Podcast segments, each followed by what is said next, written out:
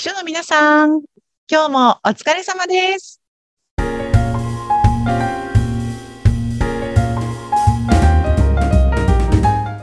秘書の皆さん、こんにちは。秘書寮編集長佐々木です。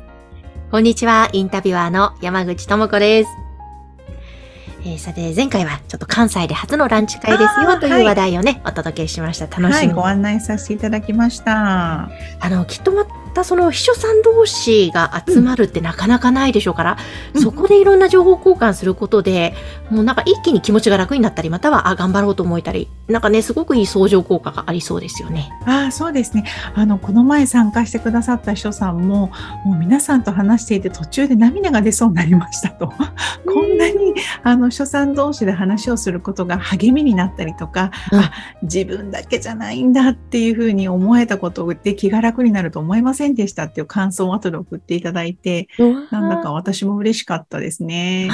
本当ですね。いや、でも佐々木さん、そうすると、やっぱり、なかなか秘書さんって孤独になりがちというか、あれなんですかね。そうそうなんかその辺、今日ね、ぜひ、ねどうしたらいいか。難しいんですよね。うん大企業だと、一つの会社の中に秘書さんが20人、30人とかね、あの、大きいところだと本当に、あの、100人近い人人数の秘書さんがいるなんていう会社さんも、あの、お邪魔したことがあるんですけどね。そう、そういう会社だと、まあ、社内でいろんな秘書さんに、あの、とお話ができたり、秘書さんのね、こう、技を盗み見たりとかってこうできることだだと思うんですけれども、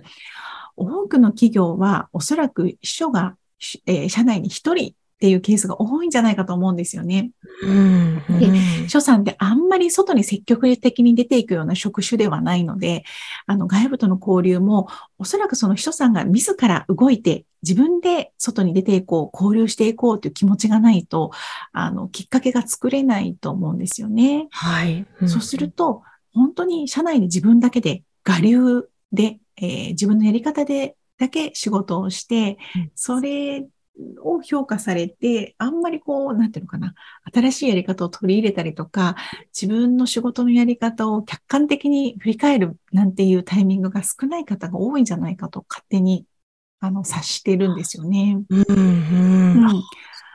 そうそう。で、そうするとね、まあ、もしかしたらそれはそれで自分だけの世界で楽しく、あの、幸せに生きていけるのかもしれないんですけれども、うん。もしね、あの、もうちょっとキャリアアップしていきたいなとか、スキルアップしていきたいなっていう場合には、ぜひ積極的に他の会社の秘書さんと交流していただいて、他の会社ではどんな風にやっているのかとか、うん他の秘書さんがどういう工夫をされていらっしゃるのかっていうのをね、積極的に聞いてみるといいと私は思ってます。はあ本当ですね。確かに。うんそうすることで解決することがいっぱいありそうですね。んたくさんあると思います。うんあの、その秘書さんたちで集まるランチ会でも、うんあの、あ、そんな風にしてらっしゃるんですね。すごい、ちょっとメモ取ってもいいですか？みたいなタイミングもあれば、逆に、え、そんなことまでやってるんですか？信じられないみたいな、あの、その割と上司のプライベートなことをね、うん。手伝ってるみたいな話を披露した秘書さんに対して、うん。そんなことまでやってるんですね、みたいな反応が来ることもあって、あの、本当にいろいろ皆さん思うところはまちまちだと思うんですけれども、あの、参考になる話もならない話も、まあ、ん何でもいいんですけど、とにかく情報を持っておくってすごく大事だと思うので、うん。うん。うんあの、まあ、もちろんね、秘書寮の会でもいいですし、他の会でもいいですし、ご自身で、えーどこかで秘書さんを見つけて仲良くなるでもいいんですけれども、ぜひ情報交換をして、あの、自分では思いつかないようなやり方だったりとか、うん自分ではもう考えつかなかったような方法で上司を助けてる人さんって多分世の中にたくさんいると思うんですよね。うん。うん。で、自分では思いつかない方法って絶対に実践することもできないので。はい、そうですね。そうそうそう、うんそもそもね当たり前なんですけど。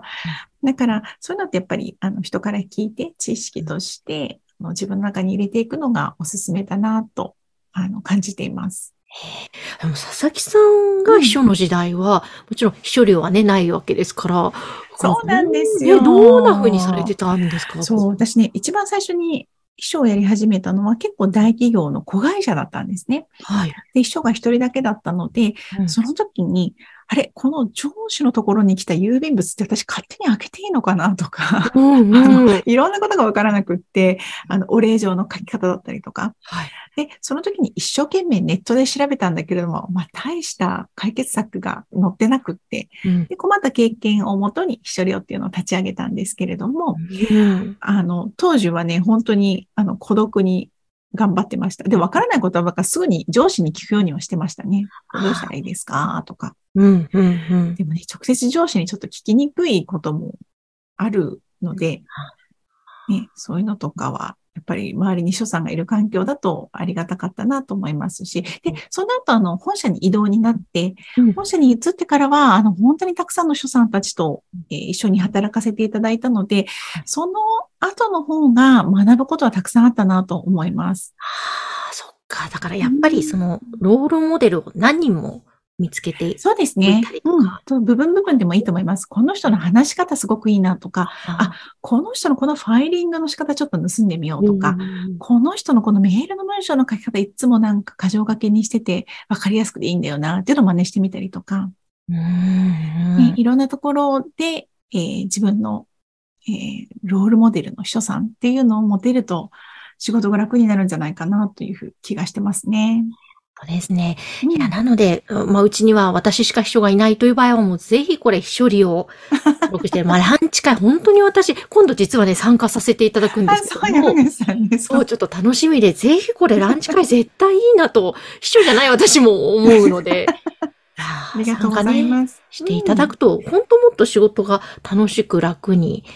またな、ると、私はそう信じています。ね、ブラッシュアップもいっぱいしそうですしね。ねえ。そうなん。です。ぜひぜひ、あの、秘書仲間。私は、あの、そうやって、えー集まっている秘書さんたちのことを社外同期と呼んでるんですけれども、ね、同期って普通社内の人たちのことなんですが、うん社外にいる同期みたいな、同期みたいな、こう、来やすさ、来やすく何でも話せる人たち。だけどう、ん社外にいるということで、あの、そういう秘書さんたち、集まってくださる秘書さんたちのことを社外同期というふうに呼んでいます。でも本当にそんな雰囲気で、あの、皆さん仲良くなれるので、ぜひ参加していただきたいです。いいですね。ぜひ皆さんの来年2023年1月21日土曜日の12時からこちらは初の関西での開催ということで、でもちろん東京でも開催しております。こういった情報は秘書利用にまず登録していただいてメールマガジンでチェックしてください。そうですね。お待ちしてます。はい。番組の概要欄にホームページ掲載しています。はい。えさあ今日はそういった秘書さんロールモデルを何か見つけておくといいですよというお話ししていただきました。はい。佐々木さんありがとうございました。はい、ありがとうございました。この番組は、秘書さんのためのお花屋さん、青山花壇の提供でお送りしました。